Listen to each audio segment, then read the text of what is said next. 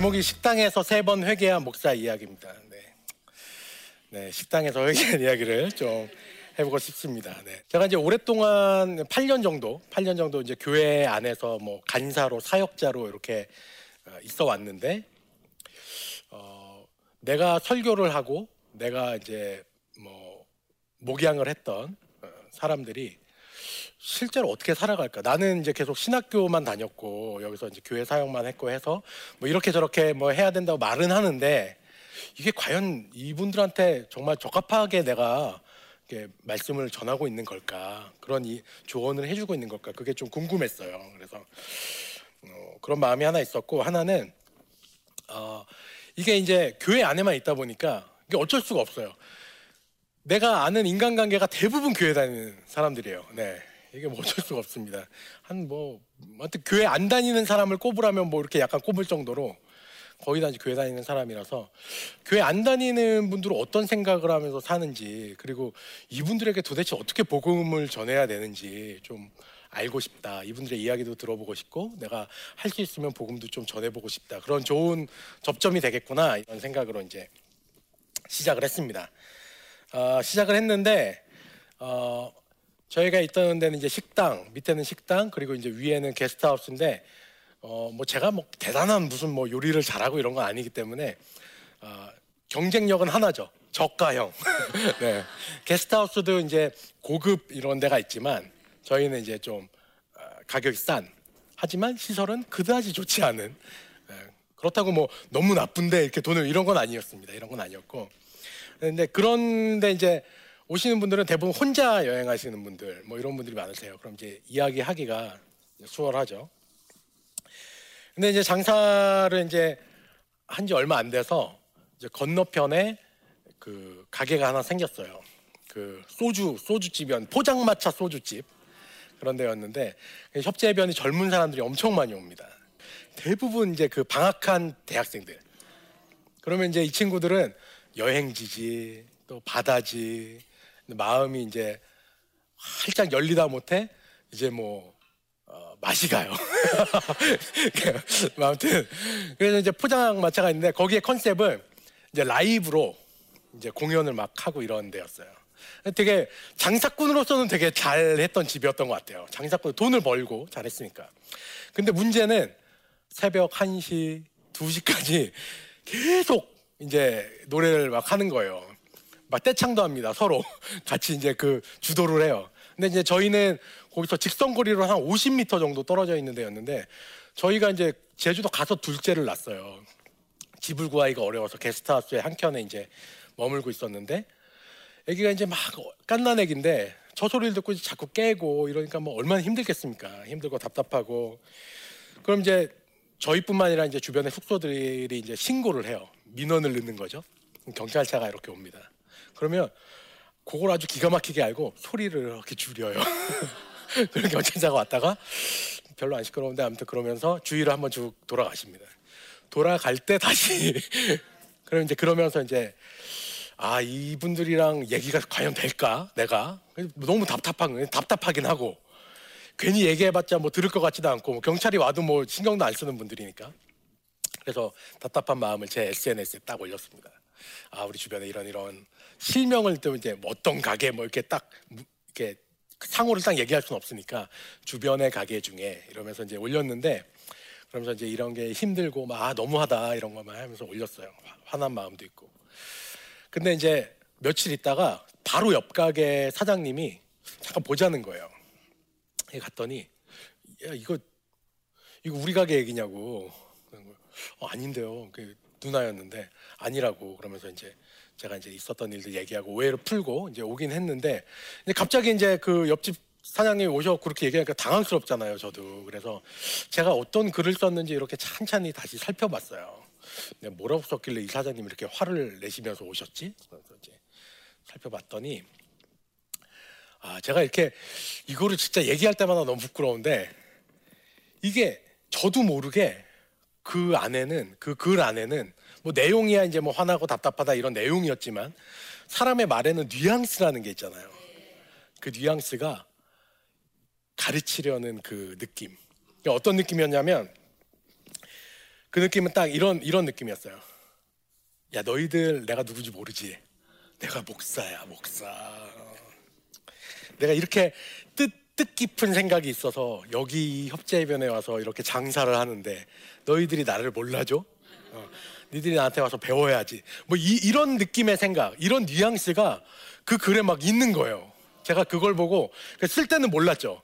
그 그런 게 막 의식적으로 내가 가르쳐 줘야지 막 이러면서 쓴 게 아니니까. 근데 나중에 봤더니 그런 글인 거예요. 제가 그때 좀 진짜 너무 부끄러웠어요. 이게 너무 부끄럽지 않습니까? 그런 생각을 하면서 그 자리에서 장사를 하고 있었다는 게 너무 부끄러웠어요. 그러면서 이제 내 장사하는 데면 약간 답답한 마음이 있었는데 그게 뭔지 알았어요. 주변 사람들이 내가 목사가 여기서 장사한다니까 와서 신기하니까 봐주기도 하고 아 대단하십니다 이런 얘기를 듣기 원했던 거죠. 이게 목사라고 하면은 사실 교회 어디 어느 교회를 가든 사실 아 제가 목사입니다 그러면 기본적으로 저를 존중해 주세요. 네, 저를 되게 환영해 주시고 근데 이제 장사하는 데서 내가 뭐 네가 뭐 목사면 뭐 어떡하라 그러고 이렇게 되는 거죠. 근데 그게 저도 몰랐는데 제가 그거를 받아들이기가 어려웠던 거예요. 그때 이제 제가 이제 회개를 한 거죠. 내가 이렇게 이제 좋은 목사님들도 많이 있지만 사실 또 이렇게 약간 사람들에게 군림하려는 권위적인 목사님들도 있잖아요. 아 나는 그런 분들 스타일하고는 전혀 나는 요만큼도 안 닮았어. 그렇게 생각하면서 살았는데 아 다르지 않았구나 내가. 나도 다른 사람 가르치기 좋아하고 내가 다 알고 있다고 생각하고 너는 모르고 있다고 생각하고 너는 그렇게 나한테 배워야 돼. 이 자세가 나한테 너무 뿌리 깊게 있었구나. 제가 이제 진짜 회개를 많이 했습니다. 진짜 며칠 동안 정말 이 계속 고기 볶으면서 하, 네, 그동안 잘못했어 이러면서 회개를 하고 그렇게 이제 좀 그걸 깨닫고 하나님 앞에서 내 마음을 풀어내고 나니까 손님들이 하시는 말들 귀에 들어오는 거예요. 아, 잘 먹었어요. 이, 이 말이 너무 고마운 거예요. 나 같은, 나같이 뭐 전문, 요리 전문가도 아니고, 뭐 물론 제가 최선을 다해서 요리를 했지만, 이렇게 와서 먹어주고, 고맙다고 얘기해주고, 또 예전에 또 교회 다닐 때 생각해 보면은 저를 그렇게 존중해주고, 제가 목사라고, 뭐 전도사 시절엔 전도사라고, 간사 시절엔 간사라고, 뭐 하나라도 더 주려고 했고, 이런 것들이 너무 고마운 거였구나, 내가. 그걸 이제 알게 되, 알게 됩니다. 그래서 그런 마음을 갖고 시작하니까 이제 그때서야 이제 좀 사람들 얘기가 좀 들리더라고요. 네, 그 전에는 이제 어 그래 그런 아 그래 그런 문제가 있어 그래 이러면 내가 이렇게 해결해 주고 이런 태도였는데 그때서야 이제 좀 들렸던 것 같아요. 그래서 제주니까 이제 그 여행하시는 분들이 많잖아요. 대부분 저희 이제 그 있던 데도 이제 여행하는 데였고 그래서 이제 젊은 사람들이 많이 오고 또 혼자 여행객들이 많이 와서 식당에서도 이제 오면은 식당이 뭐 늘 바쁜 건 아닙니다. 되게 한가할 때도 있거든요. 그날도 이제 어, 팔이나 이렇게 잡으면서 있었는데 여자분 한 분이 들어오셨어요. 여자분 한 분이 들어오시면 이제 주문하시고 이제 요리해서 갖다 드리고 이제 딱 드시기 이렇게 보죠. 딱 한 입 드셨을 때 이제 물어봅니다. 어떻게 맛이 괜찮으세요? 이렇게 물어봅니다. 그럼 대부분 아니요 맛없어요. 이렇게 하기는 사실 어려워요. 네. 저도 해, 한 번도 해본 적 없고 어디 가서 그냥 정말 맛이 없으면 아, 아, 네, 뭐 이러고 말지 맛없어요 이런 사람 없습니다. 그분은 되게 이제 제 음식이 마음에 괜찮으셨나 봐요. 그래서 이제 어 괜찮다 그러면서 이제 사장님 되게 왜 독특한데요? 그러면서 이제 얘기하기 시작했는데 스튜어디스 이렇게 하시려고 하다가 이제 한 번 안 되고 그리고 나서 이제 오셨던 분이에요. 자기 이제 어려 이게 좀 힘들어 하더라고요. 자기가 이제 이번에 또 도전하는데 이게 될까 그것도 잘 모르겠고 또 뭘 하면서 살아야 되나 이것도 모르겠고 막 이런 고민들을 하더라고요. 근데 뭐 제가 뭐 아는 게 있습니까? 스튜디오에서 어떻게 되는지도 모르고 뭐 그냥 들어주는 거죠. 그리고 그때 이제 저는 이제 그 전날 사실 저희 아내한테 한번 혼, 혼이 났어요. 왜냐하면 제가 장사를 처음 해보니까 처음 해보는 데다 이게 식당이나 게스트 하우스까지 하려니까 너무 바쁜 거예요. 너무 할 게 많아. 그리고 내가 잘 모르는 일이야. 그러니까 이제 너무 바쁘게 하다 보니까 아내가 너무 이렇게 계속 하고 있다. 가족들하고 보내는 시간도 없고. 그랬는데 이게 제가 생각해 보니까 사역부터 해서 쭉 물론 이제 중간에 직업은 바뀌었지만 쉬어본 적이 없는 거예요. 그러니까 어떻게 멈춰야 될지 난 모르겠는 거야. 그래서 나는 그런 얘기를 했죠. 그 친구한테. 아, 그래. 20대 때는 뭘 해야 될지, 뭘 위해서 달려가야 될지 모르겠는데 야 나는 어떻게 멈춰야 될지 모르겠다. 우리 아내하고 우리 애는 나에게 시간을 요구하는데 요거 멈추는 방법을 내가 잘 모르겠다. 그런 얘기를 했어요. 그냥 제, 제 하소연을 한 거죠. 뭐 그 사람 그 친구 답을 준 게 아니라. 그리고 나서 이제 그 친구가 또 계속 얘기하는 걸 들어줬습니다. 그리고 나서 이제 밥 먹고 나가는데 어, 그 친구가 막 저한테 너무 고맙다는 거예요. 뭐가 고맙지? 내 하소연을 한 것뿐인데. 그래서 자기가 어떻게 해야 될지 답을 좀 알 것 같다는 거예요. 그래? 나는 아무것도 안 했는데 나는 어제 우리 아내한테 혼났던 얘기한 거밖에 없는데 어떻게 왜 그러지? 근데 그 이후에도 많은 사람들을 만나가면서 보니까 제가 뭔가를 얘기해 주는 게 아니라 그냥 앞에서 그 사람 이야기를 듣고 있으면 사람들이 답을 찾는 거예요. 그게 참 저로서는 되게 놀라운 경험이었습니다. 아, 이게 나는 늘 누군가 나에게 고민을 얘기하고 뭔가 하면은 뭔가 답을 주고 그걸 해결해 주고 그래야 된다고 생각했는데 그게 또 목사로서 그리스도인으로서 자, 가져야 될 자세라고 생각했는데 그게 아니라 그냥 들어줬더니 그냥 자기가 답을 찾더라는 거예요. 그래서 아 이게 단순히 뭔가 해답을 제시하고 이런 게 아니라 답은 저 사람이 갖고 있구나. 갖고 있는데 다만 하나님께서 그 시기에 누군가를 만나게 해주셔서 그 사람이 그냥 들어주면 그 답을 찾게 인도해 주시는 거구나. 그 알았던 것 같아요. 근데 이제 저는 거기 협재 이제 식당에서 그렇게 거기서 있지 않았습니까? 근데 지금 우리나라 그리스도인들이 얼마나 많아요. 얼마나 많아요. 뭐 말씀이 학교에 뭐 저희처럼 관광지에 도심지에 뭐 여기저기 없는 곳이 없습니다. 저는 뭐 여러 그리스도인들이 뭐 어떤 답을 주고 이런 것도 좋지만 만약에 뭐 천만 그리스도인 뭐천뭐 이백만 이렇게 하는데 천만 명이 그렇게 귀 기울여서 들어주는 사람이 된다면 어떻게 될까 이런 생각을 하게 돼요. 교회가 뭐 욕도 많이 먹는다고 하고 하지만 얘기해 주는 걸 잠깐 멈추고 좀 들어주면 어떨까. 그때 이제 저의 두 번째 이제 회심이 되죠. 네, 그동안 너무 내가 나만 안다고 생각했고 다 얘기해 줘야 된다고 생각했는데 들어주면 되는 거였구나. 그리고 생각해 보니까 하나님도 엄청 오래 내가 투덜거리는 걸 들어주셨구나. 아, 하나님 닮으려면 들어주는 사람이 되는 거였구나.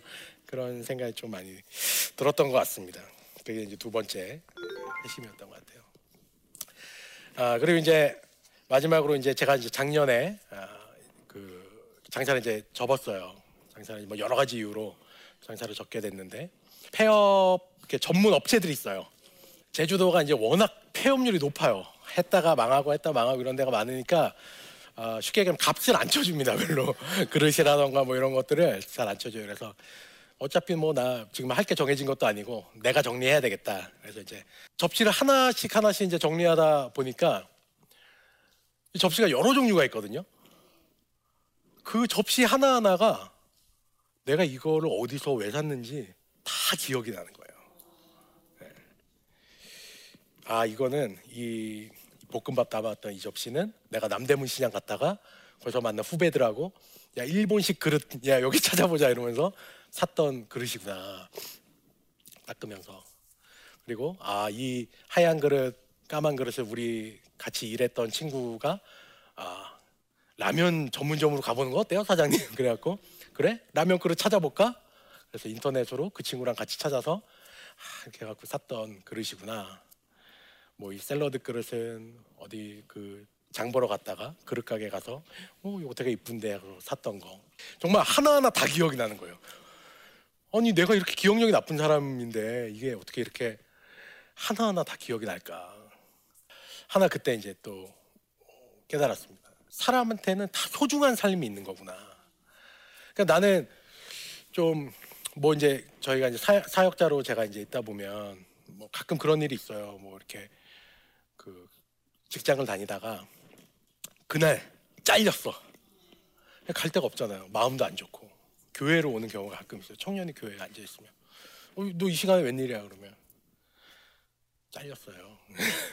그러면 물론 제가 아, 참 어렵겠다, 힘들었겠다는 생각은 하지만 그게 그러니까 이 친구가 몇 년 동안 일을 하면서 거기에 썼던 책상들, 종이들, 볼펜들, 또 자기 복사기부터 시작해서 가방들, 그 시간들, 그게 얼마나 이 친구한테는 소중한 시간인지 그 그것까지 제가 알지는 못했던 거예요. 그냥 아, 힘들겠다라고 얘기는 해주지만 이 사람의 삶이 이 사람이 경험했던 삶의 인생들이 너무 너무 소중한 거구나.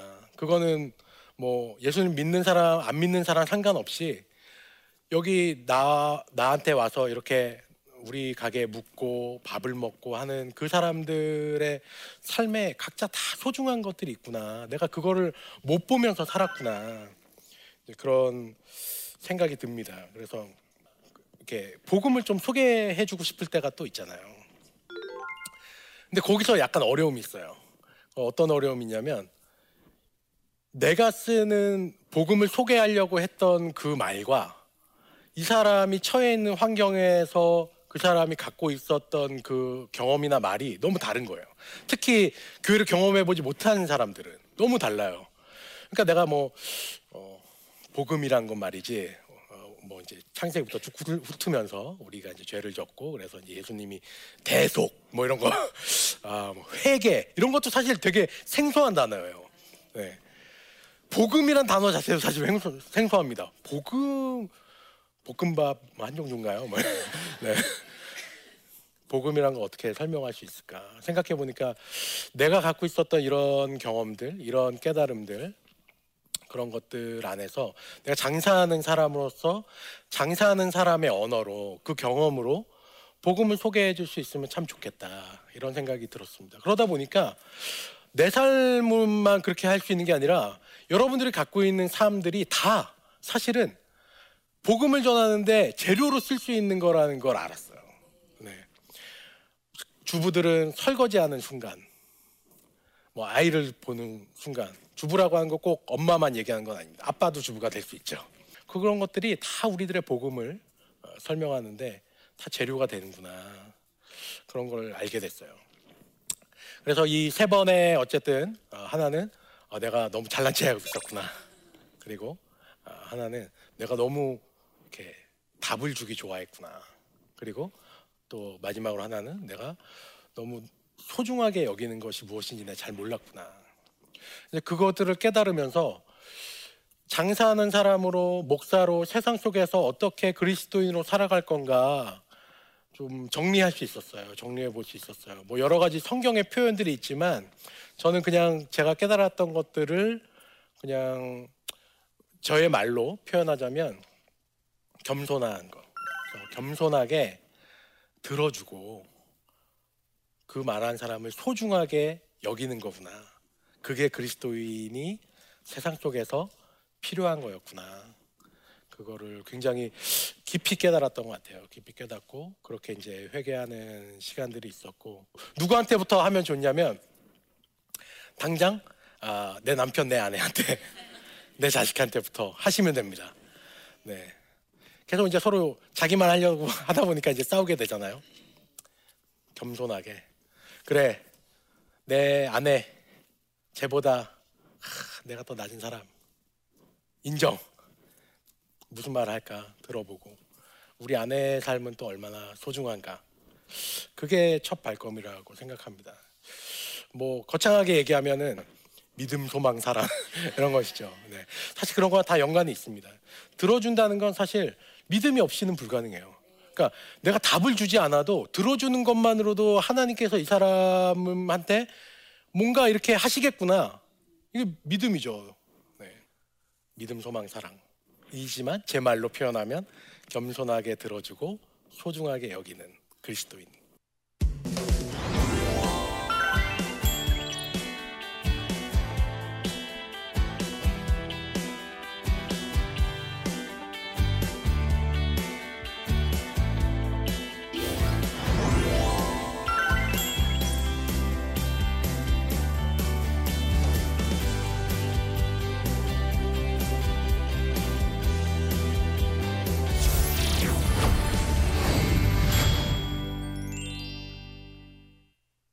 아, 네. 강의를 들어주셔서 감사하고요.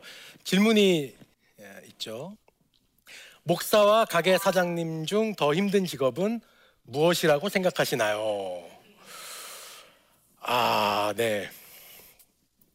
가 이게 가게 사장님이 힘들다고 얘기하면 목사님들이 좀 안 좋아하실 것 같고 목사가 힘들다고 하면 가게 사장님이 안 좋아하실 것 같은데 아, 좀 약간 분야가 다르긴 한데 이제 가게를 끝난 지 얼마 안 돼서 그런지 목사는 이제 끝난 지가 좀 돼서 가게 사장님 힘듭니다. 힘든데 특히 이제 저 같은 경우에는 막 되게 큰 규모로 했던 게 아니어서 자기가 이제 직접 이제 요리를 하는 사장이었잖아요. 몸이 너무 너무 힘듭니다. 네, 몸이 너무 힘들어요. 몸이 너무 힘들고. 근데 이제 목사를 할 때는 저도 이제 가게 사장이지만 사실 제가 나는 이제 목사 안 할 거야 이런 건 아니거든요. 언제라도 또 저한테 뭐 하나님 부르심이 있으면 언제라도 또 이제 지역교회 목사도 이제 할 수 있는데 만약 내가 다시 거기로 그런 자리로 돌아간다고 하면은 또 약간 겁이 나는 게 있어요. 거기는 사람들을 이렇게 또 만나잖아요. 만나는데 식당처럼 잠깐 보고 마는 게 아니라 우리 교인 뭐 이러면서 이제 인생을 같이 하는 동반자로 만나가는 건데 거기서 또 오는 이 힘든 게 있거든요, 분명히. 이게 약간 좀 표현하자면 정신적인 스트레스죠. 그게 약간 걱정이 되는 부분이 있어요, 확실히. 이게 그 제가 지역교회 목회를 할 때랑 가게 사장을 할 때랑 그 부분은 확실히 다릅니다. 그쪽으로 돌아가면 좀 힘들겠다 그런 생각을 하지만 여기서는 또 몸이 너무 힘드니까 아 그냥 지역교회 목사 이런 생각도 하기도 합니다. 둘 다 힘듭니다. 네, 네, 네, 목사님이든 가게 사장님이든 저한테 뭐라고 하시지 않았으면 좋겠어요. 둘 다 힘들어요. 네. 네, 제가 이렇게 어, 세상 속에서 어떻게 살았는가 이런 이야기를 하려다 보니까 결국 하나님이 저를 어, 어떻게 만지셨는가 이런 이야기를 하게 된 것 같습니다. 어, 제가 얘기하고 싶은 건 아까도 얘기했듯이 세 가지입니다. 겸손하게 듣고 소중하게 여기자. 네. 어, 저도 그렇지만 여러분들도 여러분의 자리에서 그렇게 해나가시면 좋겠다는 생각입니다. 네, 강의 들어주셔서 너무 감사합니다.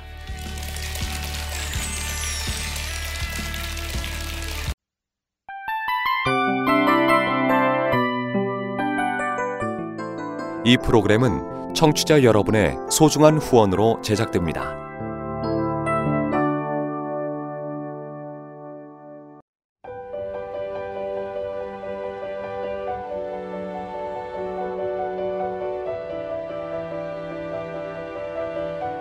세상에는 수많은 교회들이 있지만 더 깊이 있는 말씀 강해를 찾기 위해 크기로만 교회를 선정하지 않습니다.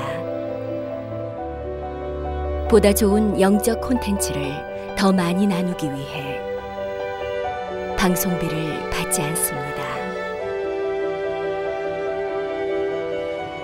1년 365일 복음만 전하고 싶어서 우리는 광고를 하지 않습니다. 온누리의 복음을 땅끝까지 CGN TV와 함께 땅끝 성교사가 되주세요